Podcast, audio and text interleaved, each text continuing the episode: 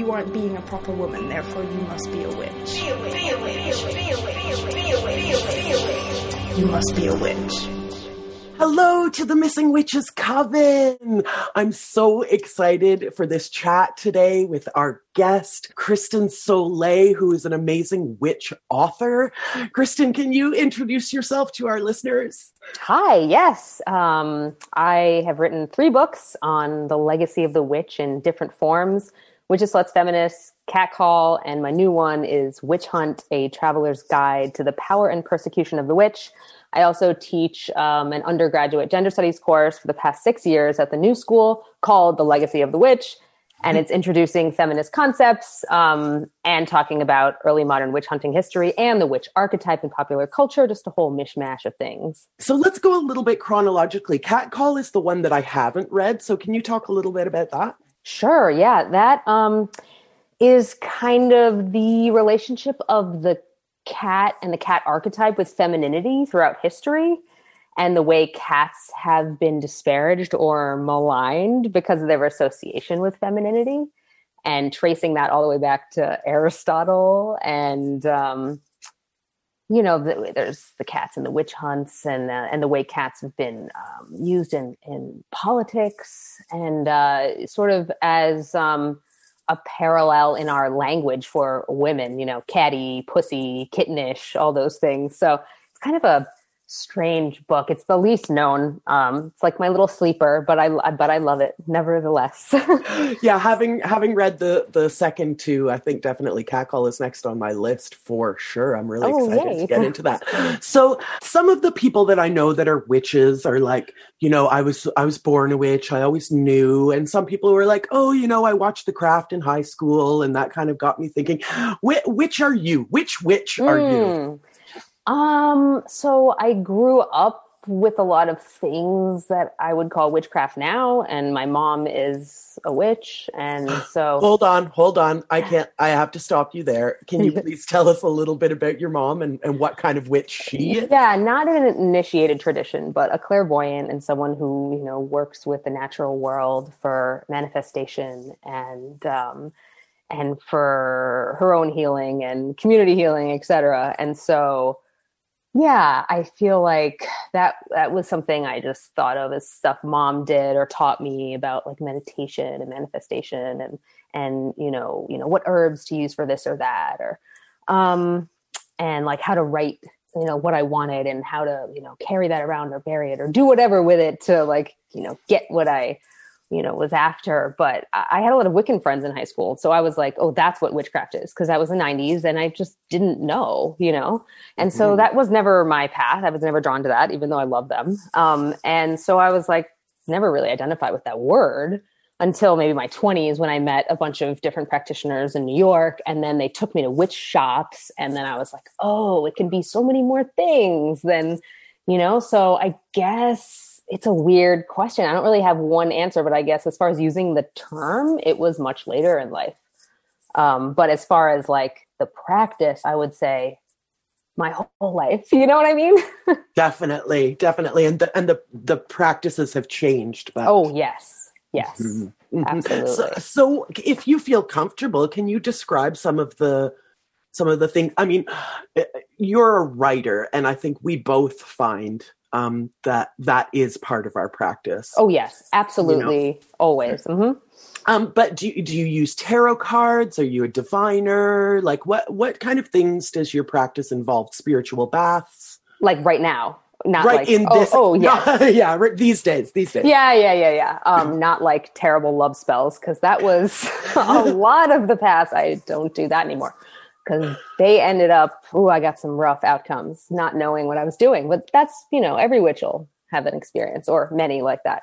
Um, I you know bibliomancy and automatic writing and eh, that candle magic, a lot of sex magic. Um, that's sort of my practice. I would say Can I stop you just Yeah. because I I can sort of infer what it means, but I've never actually heard the word bibliomancy before. Oh yeah, I'm, it's just using books for divination. right. So yeah, I mean, you put yourself in the place that you would, um, you know, centering and um, cleansing yourself like you would before you read tarot for yourself or before you you know do any sort of you know spell work or ritual and then you know for me sometimes it involves just like picking a book off the shelf and opening to a page and just sort of finding an answer in, in that page that I'm not expecting or even knowing what I'm looking for. And it sort of comes through. For sure. Sometimes when I'm writing a Missing Witches episode, I'll, I'll get the biography of the witch. And before I start reading it, I'll just kind of open it to a random page. And it's, it's sort of like I feel like it's like that witch or that Yeah. author, like t- telling me what is important through this, like, chance. Absolutely. Yes, there it is. So, I mean, some people do it in a lot more codified fashion. Um, I do it sometimes, you know, on purpose, and sometimes it'll just happen because I'm always around books and touching books, and they just feel so uh, like an extension of who I am and my thoughts. And even if they're not my books, I just feel like just all that, you know, uh, that energy that goes into creating a book and the and the knowledge and the history of that knowledge that's part of most books out there. You know, there's there's a lot of power Yeah. in in those pages, you know, and I I don't do it with digital like Kindle stuff. I don't do that. I mean, I know it's like better for the environment in some ways, but it's also it's not exactly a cut and dry thing. So I, I'm still old fashioned books or library books or whatever, but I still prefer the paper on my fingers. You know? Especially a library book because it's been Hmm. through so many hands. Oh yeah, and just to even look when you get the kind that would have the stamps on the back, and you can even see like the dates it's been taken out. Like when you get a really old one, I love that. Yeah, and uh, I I try to buy used books as often as I Mm, me can. For- First, obviously for the environmental reason, but also because then you get whoever read it before you, like what they underlined, Yes. the little notes that they make in margins. Those are so thrilling to me. Oh yeah, when- or when they dedicate it to someone weird in the front, and they're like, "What was that relationship?" You know? hmm I uh, I ordered a second hand copy of a a book of essays, and when I opened it up, there was a seven of diamonds inside. Whoa! And I looked- I- I looked it up at the time because I was like, okay, this means something, and I've forgotten what it meant. But like, whatever the seven of diamonds means in in cartomancy is like, I was like, this is exactly correct. Wait, so that's that's that's pentacles, right? Diamonds is pentacles. Like if you yeah, I, transfer it over. I think there is some translation between Yeah. like a, a tarot deck and like a Yeah, regular deck definitely. of playing cards. Yeah, that's so fascinating. Yeah. Um, I haven't really so- found, I found actually once I found a pressed marijuana leaf inside a book. That was the only thing that was weird that I ever found. That's magic for sure. yes, for sure. so let's talk about witches, sluts, and feminists. Sure. The things and the book. hmm because this is something that we've seen so much, and, and you quote so many amazing witches. Um, I want to go to one of your chapters here. Um, one of my favorite chapters is um, Hex Sells. Oh, I'm glad to hear that. Yeah, feminism, capitalism, and the witch, because this is something again, like, and, and again, you talk about this a lot in the book, and particularly in this chapter. Um, you know, you you go to Urban Outfitters Mhm. and sort of like check out their witch merch. Yep. And I think that this is something that the modern witch is, I don't know if struggling is the right word, but like something that we have to think about because when we get our tools from ethical sources versus unethical sources, yeah. um, I think that, I mean, they're magical tools. So we have to believe that the energy with which they were created is sort of imbued within them, right? Absolutely. It's super important. Yeah, so when this like witch aesthetic becomes mm. like mass produced in a in a non-ethical way, you know, with exploitation of labor, Yeah. what does that mean for the products that we're buying and the witch that we are? It sounds like a rhetorical question, but I'm genuinely asking you, what what does that mean for the witch that we are? Yeah, I mean, and then also you have the layer of that, and it's usually there's some element of an, an appropriative practice, you know, where they're appropriating some sort of closed practice, and a lot of this, like, you know, witchy merch sometimes, you know, with like selling bundles of sage at White Sage at Urban Outfitters or whatever. Um, Mhm. So yeah, there's just there's layer upon layer uh, to think about, and you know, at the same time in that chapter, I talk about how some people it is somewhat of a privilege to be able to have the knowledge to know how to avoid you know, certain kinds of production cycles and know about like the abuses of capitalism and know about cultural appropriation. You know what I mean? So, mm-hmm. you know that that's its, it's, its own thing. Like, where are people learning about that?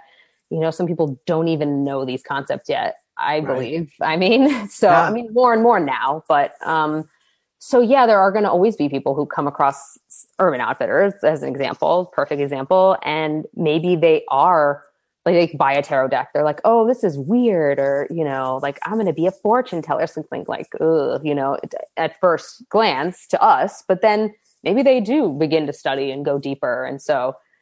I don't know how wrong is that if they were totally unaware and then they you know enter into the world of the occult and then educate themselves so there's like i try to think that that's the one good thing but at the same time you know the witch i think is uh, particularly the witch archetype um, if you follow like Silvia federici you know she sort of stands for this like world of female subjects that you know yes. capitalism had to do away with in order for you know uh, it to triumph so I, I, have this page open and it, oh, this good. line highlight so I'll, I'll, go ahead and read this for, for, our listeners um, silvia federici obviously we here at missing witches are huge fans of hers as well um, Silvia federici argues the witch is again, this is like triple highlight.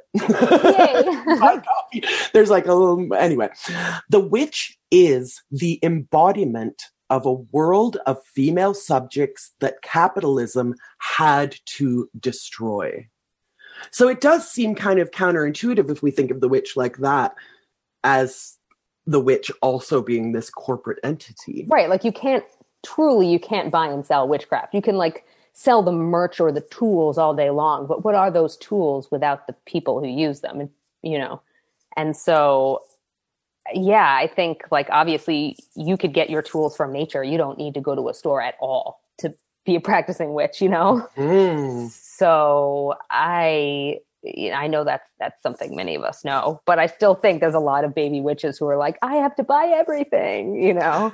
Right. I, I, mean, I always say like your index finger is the best magic yes. wand that you will ever, you know, or the, and I think it was, um, Gerald Gardner was it Gar- no it was Scott Cunningham Scott Cunningham said that like the rock that you find in the road is no different mm, than like you know exactly. the the one you buy from the shop or whatever yeah and you know I've been thinking about that with like crystals you know for years I didn't really know about the harmful practices of you know mining for crystals that I know about now. And so I bought so many and now I'm like no more. I'm not buying any more crystals. As much as I love to look at uh, glittering things it's like you don't need any more. And a lot of it is unethical where it comes from. And there's a lot of exploitation in the countries that you're you know stealing it from basically like ripping mm-hmm. from the ground. Like so I, I definitely agree with that rock in the road, you know? yeah, I think Maya Angelou said, uh, when you know better, you do better. Yeah, and that's definitely yeah. been my experience. I, I, for sure, like, you know, got my first rose quartz from eBay. Oh, from yeah. some, you know, unknown. no shame. There's uh, so many embarrassing, terrible things that I did and I didn't know. And, and I always seek to educate myself to be better and less of a gross person. so.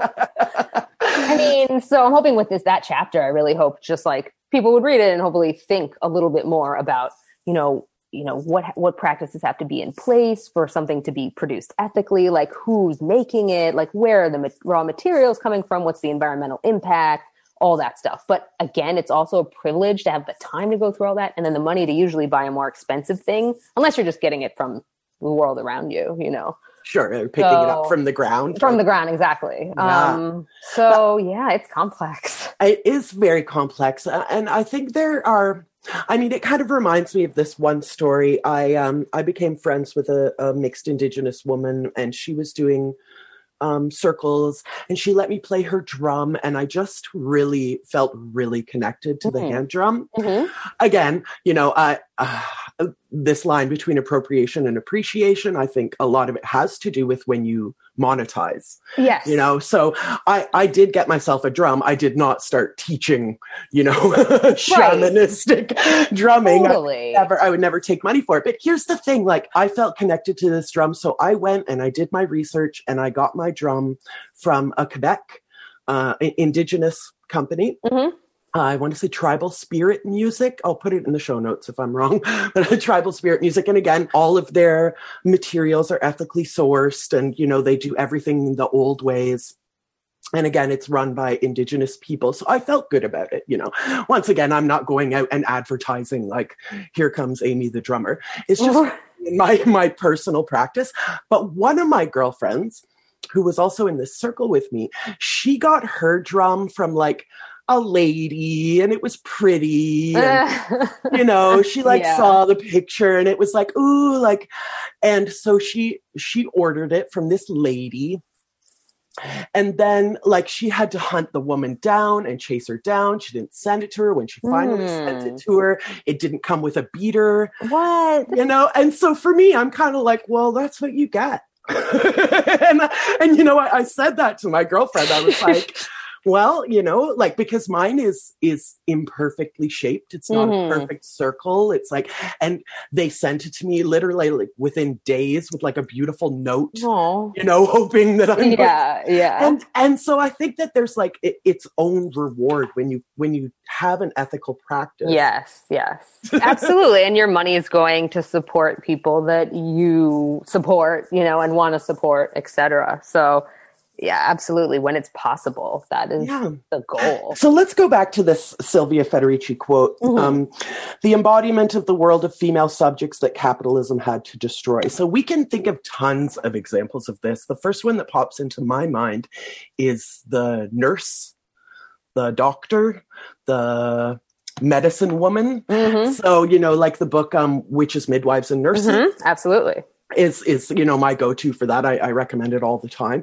But in your book one of my favorite sort of this which had to be destroyed hmm is the is the sexual the sexuality a, a, a- sexual woman Oh, yeah. Or the sacred whore or all those. this, yes i was gonna say the sacred whore being Yeah. one and and and then you're talking about the um malleus maleficarum where all witchcraft comes from carnal lust which is in women insatiable so we have these contrary ideas where like women are bad because they're sexual but then we have this flip side of like well women are prudes and, and it's our job to like protect ourselves from sex crazy men you know who will attack us if our shirt is our skirt is too short Right, well, that's the modern view. You know, back then, we're talking like 15th century, it was that women were closer to Satan and more likely to stray from that path and more likely to corrupt men. so how do you think that dichotomy got flipped You know, that's a really interesting question. And I, I don't know the historiography of that. And I think uh, it, it, just it, it's just like a pick and choose which you know which uh, viewpoint is easier to employ to control uh, women or female sexuality, right? it's like Right. one stopped working or one got overused. I don't know. They're like, okay, the witch hunts are over. We we did that. Now let's pick something. I don't know. That's, that's that's a really interesting question. I wish I had a more scholarly answer for you, but yeah, um, I, I find that fascinating too because, but you know, we are still there's still so much stigma against sexual women or sex workers, and like the connection between femininity and sexuality today, and the like the evil depravity of of you know sexual women. So that still persists too. But then there is that other side, like you said, that like women don't like sex, and like it's men who are you know these yeah the- the- obviously these are just like total ridiculous caricatures Yeah. and like school school girls can't wear tank tops Yes, the flight of their shoulders makes men right right the boys will stop studying and just like you know burn the school down Yeah, but this is one of the things I love about about both of your books that I read. Um, is that you have this like historical and contemporary viewpoints, and then you you find ways to link them. Like you talk about the witch hunt, and then you talk about the Isla Vista shooter, mm-hmm. and sort of like um, connect the things that he said before he went on Mhm. his murder rampage to the witch hunts. Can you talk about that a little bit? Yeah, I mean that specifically, or just like the connection between past and present. Both. Oh, okay. Um, yeah, well, that Isla Vista Shooter was one of many examples of misogynistic extremists, you know, Mhm, mhm. um, who, like, or incels, eh, you know, et cetera, um, who just bring up this idea of uh, um, that the ownership of female bodies and of expecting female sexuality to be handed to you and, you know, women as property and all that that persists since the times of the witch hunts and long before that. So there's so many ways to connect these two time periods and and I know it's dangerous too and I'm well aware that like I have friends who are strict historians that warn me, you know, against the dangers of making too many connections. Um, but I still think it's really important and galvanizing for us in our current moment dealing with the sexism and the misogyny and the patriarchal culture and the, you know, transphobia and all that to like look to the past sometimes. Can you explain how it's dangerous? Because for me, like making these patterns is is all my brain wants to do. Yeah, no, me too. I mean, from these historic, strict historian perspectives, I've I've heard that you know they think uh, you're each time comes so within its own context and cultural mores and folkways, and it's it's can be historically inaccurate or it can um, you know gloss over the lived experiences of people in both times by trying to say they're exact those times are exactly alike. You know, I Right. I, I, I I get it what they're saying, but I think it's important to obviously be as historically accurate as possible. But also, I think myth making or these connections are really important to to you know uh, inspiring us in our political movements and our in our daily lives. So it's like which do you weight more? And I certainly weight the latter more without sacrificing historicity as much as possible. But I get it that some historians are like, oh, it's so annoying when all these people try to twist the past to their their aims, you know?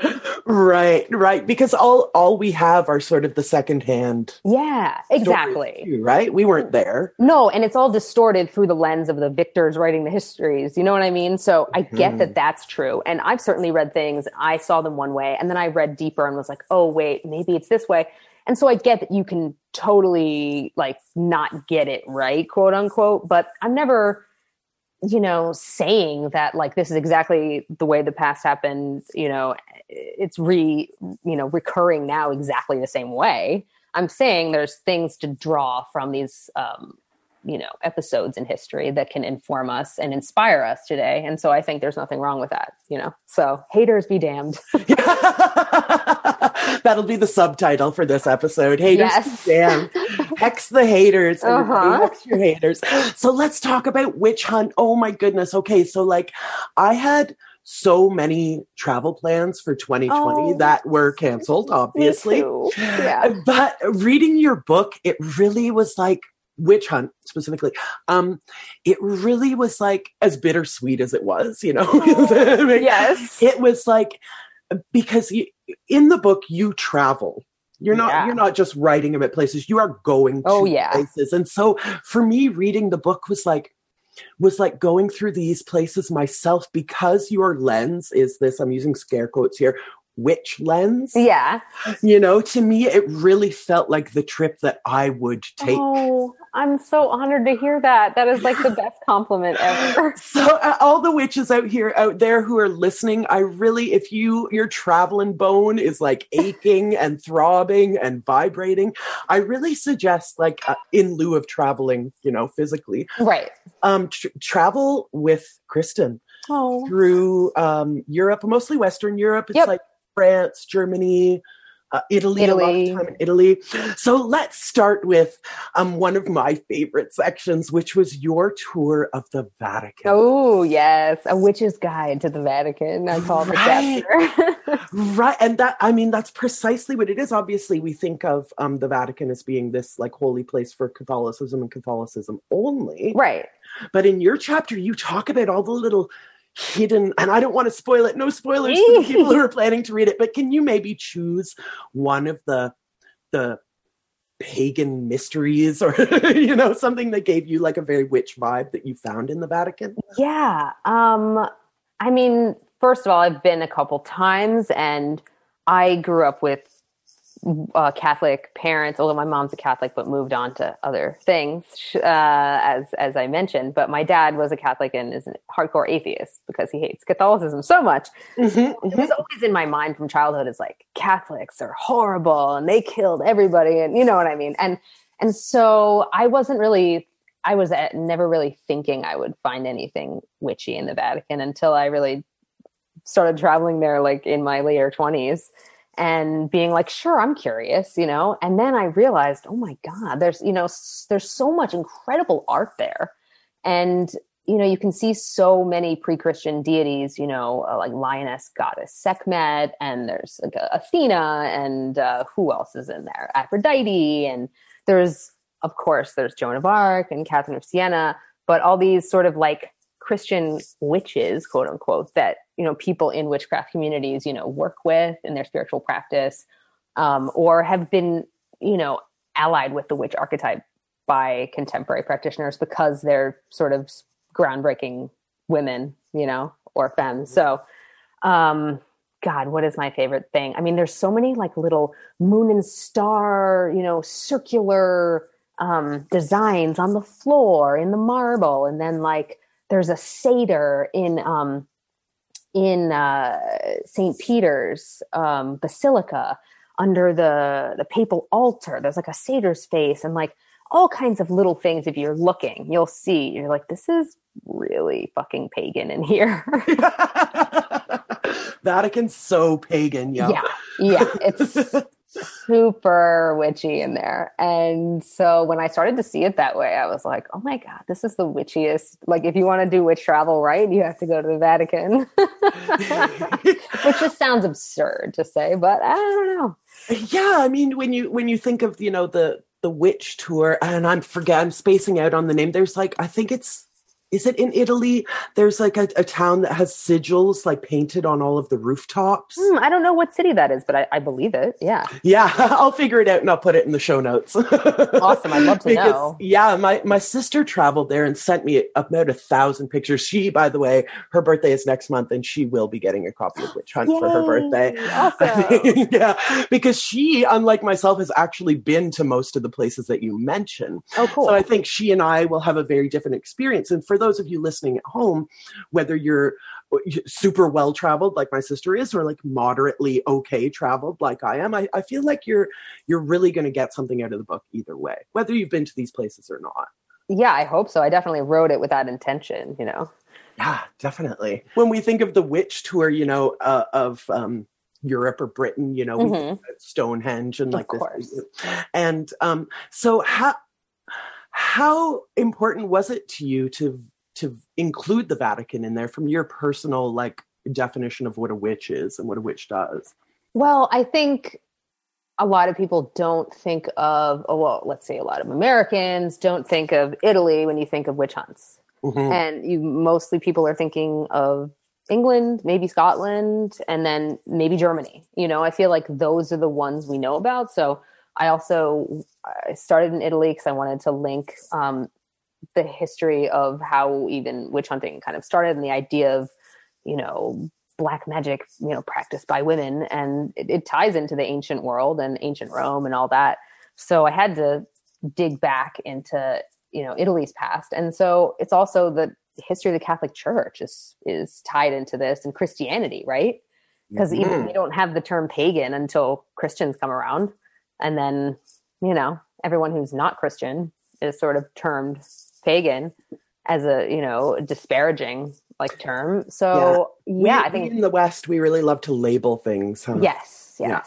so yeah, I didn't start out saying, "Oh my God, the Vatican has to be in here," but the more I was, you know, tracing the lineage of this figure we call the witch, that then became part of this, you know, horrible episode in history in the early modern era. I just realized that the Vatican was a big part of that, and people often still think it's only the Catholic Church that was involved in witch persecution or whatever, you know I think Mm. there's a lot of misinformation about that. So I really wanted to also include the Vatican to say, yeah, there, of course, you know, the Inquisition and the Inquisitors started a lot of the witch persecution, but it wasn't exactly how we think it was. And, you know, Protestants like really pick, picked up uh, the ball and ran with it. so there's not one group or uh, religious sect to blame here. Yeah, and I think ultimately as well, um, it really ties back into um, capitalism. Hmm Like my my father's Hungarian, so I, Mm. I've done a little bit of research into the uh, you know Hungarian folklore and so on.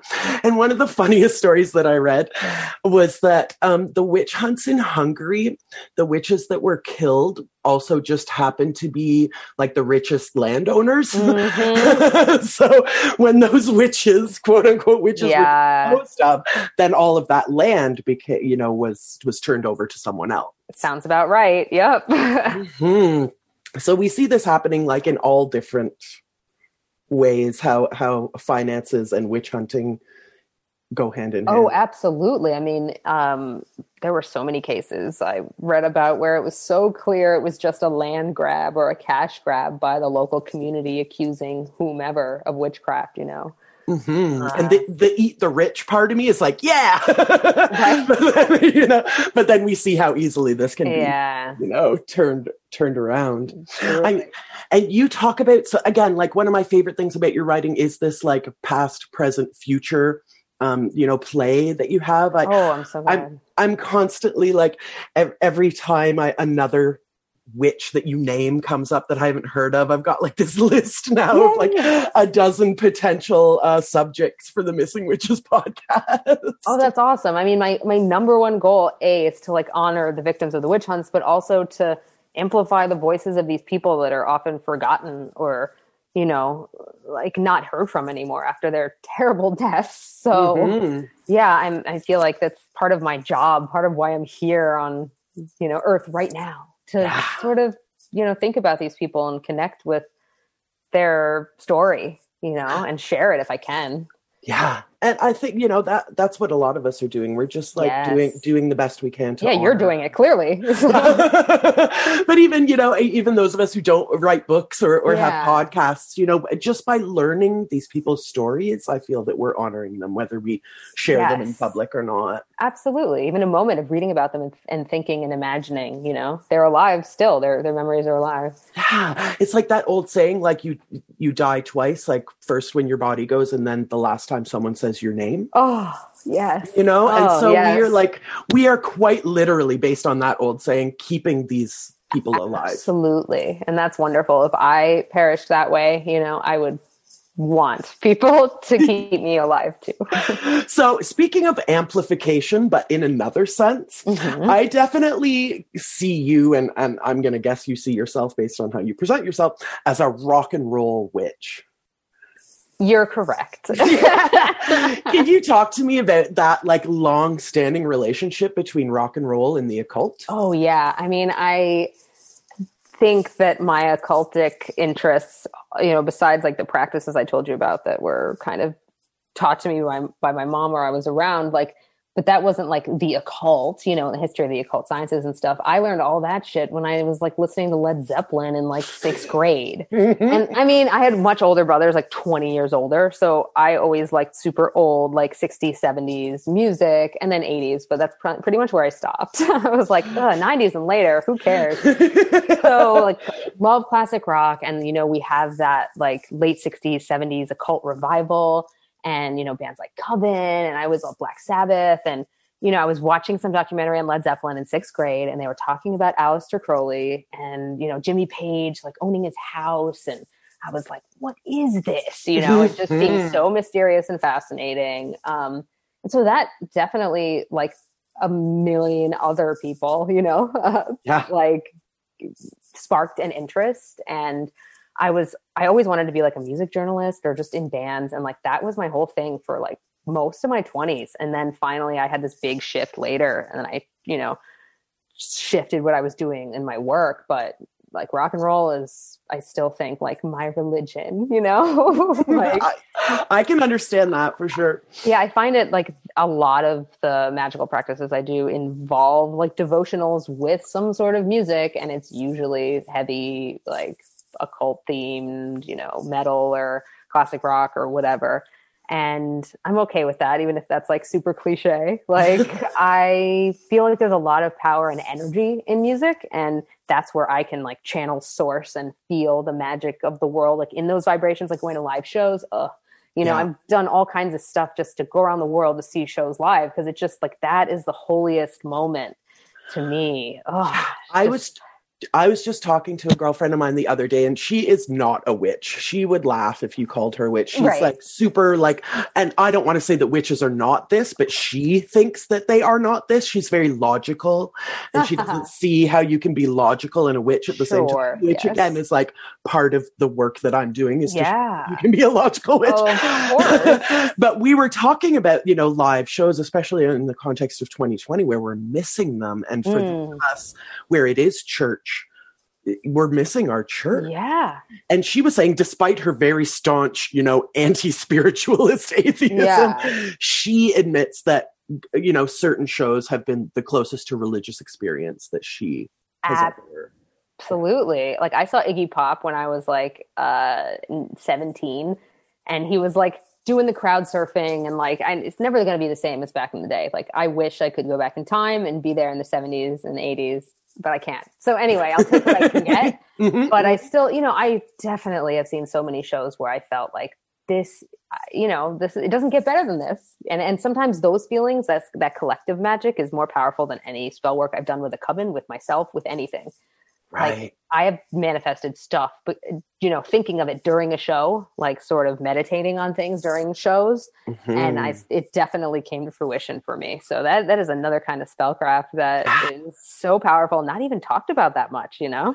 Yeah, well, this is what I was going to say that I don't know if you're working on your fourth book right now, but I would like for your book to fourth book to be about this. And I will tell you exactly why. Please do. Because, again, one of the reasons that Risa and I started this project is because we were reading books and, you know, passing them back and forth and, you know, whatever, talking about what we had learned and what we Yeah. had found. And there's this one book in particular called Season of the Witch. I Oh, of course, I've read it. Yeah, Yeah. Did you notice that there were no fucking women in it? yeah.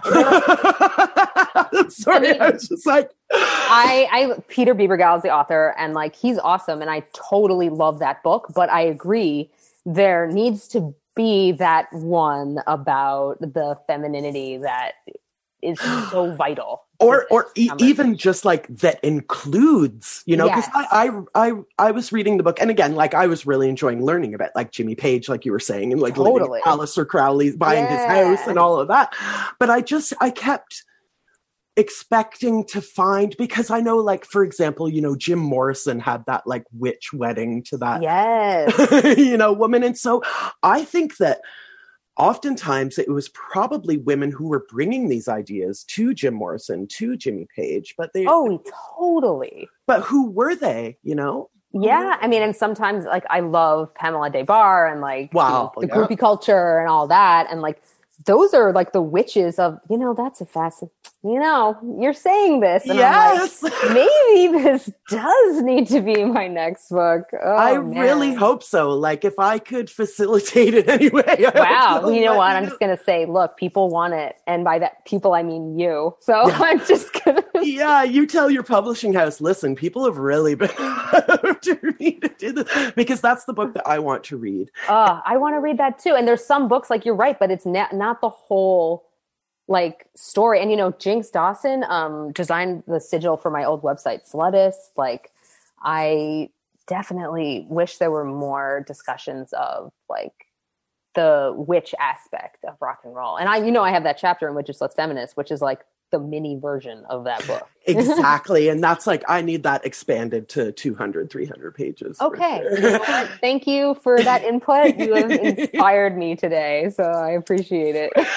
okay I, I have one more before I, I will let you go back to your inspiration and your next book writing your next book start today um, Okay. and because you you did say yeah, mention someone had designed a sigil for your website Mm-hmm. and i can't remember which book it's in but you um you liken tattoos to protection Mm, sigils. yes, yes, of course. Can you talk about that for our tattooed or our non-tattooed listeners? Oh yeah, I mean, I've designed sigils like for certain purposes and had them tattooed on me. So it's like you're, you know, bringing it into being and uh, on your skin. Obviously, um, it's any charged symbol. Is just is certainly going to go deeper, literally, when you're tattooing it on yourself, right? Mm. And um yeah i feel like i know a lot of witches who get their part of their practice is like sacred tattoos or you know and part of the the ritual of getting the tattoo you know is is is a whole other thing that goes along with it. Um and especially like the artists like i know multiple artists who are witches you know tattoo artists who are witches and then they they sort of help midwife that process into being. So like they're they're conjuring that I and just they're channeling that you likening the tattooist to to midwifery or like the doula, yes the doula of protection who's like Yes. walking you through this process. Because for sure it is. I mean, it, it, it- there's pain. Mm. There's And patience, yeah, patience and blood, and and a financial sacrifice that you have to make, presuming you're paying your tattoo artist. Oh my God, everyone, you pay better. your tattoo artist.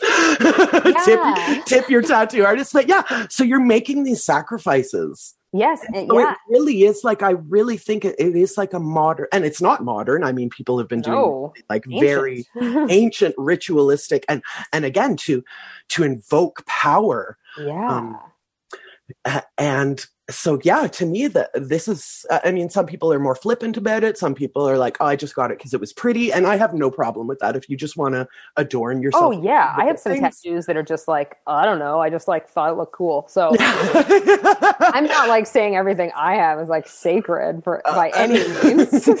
I think all of my tattoos are sacred. However, they're not all good. Ooh, That's a good way to put it. I like that. I think some of my shitty tattoos are some of my favorite ones. Yes, um, I, as my old tattoo artist used to say, like nobody likes someone with all perfect tattoos. no, because again, I think that like this, like there's something dirty and gritty. Not dirty, my God, that was the wrong word. Please, everyone, clean needles, clean, clean stations. Yes. I, do, I don't mean dirty, but dirty is the word. Gritty, Yes. I guess. you Yeah, know? yeah. About rock and roll, about getting of tattoos. course. Some, there's like um I mean, they were outlawed. You know, there's an outlaw sort of like illegality or sort of like subversive, you know, nature to all of that stuff. Yeah. And so for me, like it really is a spiritual practice getting tattooed for sure. And that's why I I mean I haven't had a walk-in since I was a teenager. Yeah, know, me like, neither. I really I feel like, you know, first of all, this is someone who's going to be like over my body for Mhm. many hours. Um, so for just that reason alone, I, I need to be comfortable with them. But again, like when you're carrying someone's art around for the rest of your life, like I feel like that's such a major connection. It's Yeah. it really is. Yeah. Yeah, I got one tattoo where the artist Marigold Santos, hi Goldie, um, you know, Mhm. she and I hadn't really thought about it this way before, but she was like, "Thank you for carrying my art."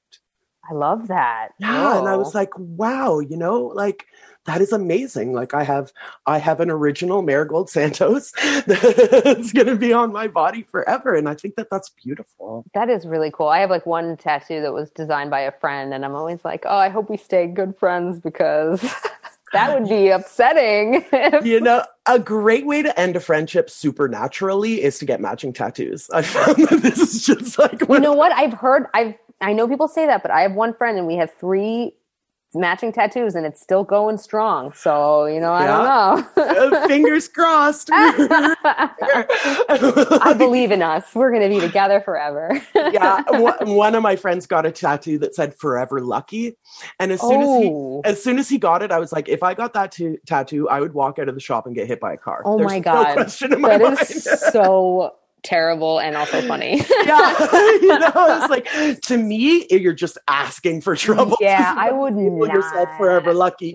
want that or like a relationship tattoo like i don't actually have any of those like that that seems like a death knell to me You know, my husband before we were married, he tattooed my name on his chest. oh okay so it worked out it worked out and it was like a beautiful gesture. He's not a heavily tattooed guy. I think that was like his second Oh tattoo. wow, that's an even bigger deal. Wow. But to me, like, and again, because I'm like a feminist, I think I, I had a little bit more of a problem with like branding myself Mm. with a man's name. Uh, totally. so I like uh, uh, many of my tattoos are, are a tribute to our relationship in some way or another, but it's just not like his name. The name, I totally get that, and I, I don't think I could have uh, a name, anyone's name of any gender on me. I don't know. That feels like hmm, that I'm me. But symbols and all kinds of devotional things, I'm Yeah. totally all for that. Yeah, I also refused to change my name when we got married, so he he knows. He's Yeah.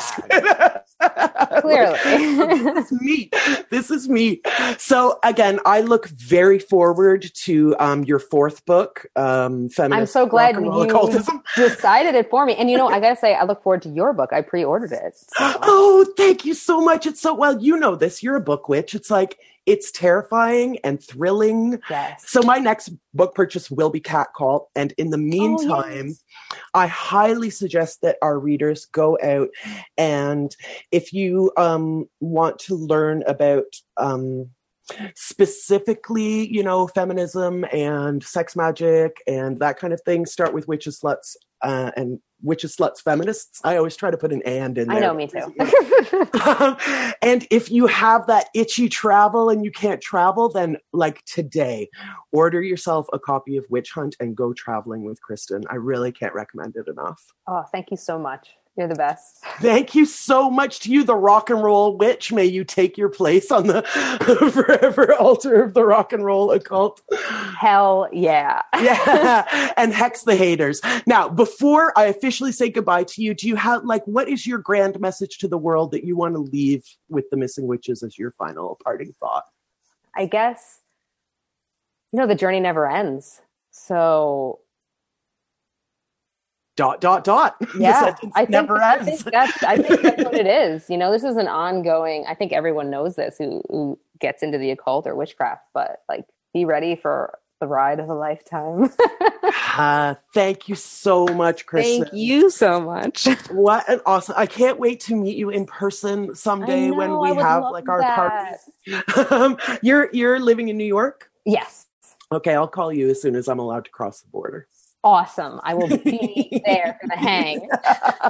Thank you so much. And once Thank again, you. to the Missing Witches Coven, Kristen Sollée, that's S O L L E, accent aigu, E, and go and buy these books. They're fantastic. Bye, Kristen. Bye. Thank you so much. That was amazing. You must be a witch. Don't forget to go to foxglovefarm.com and use offer code Missing Witches.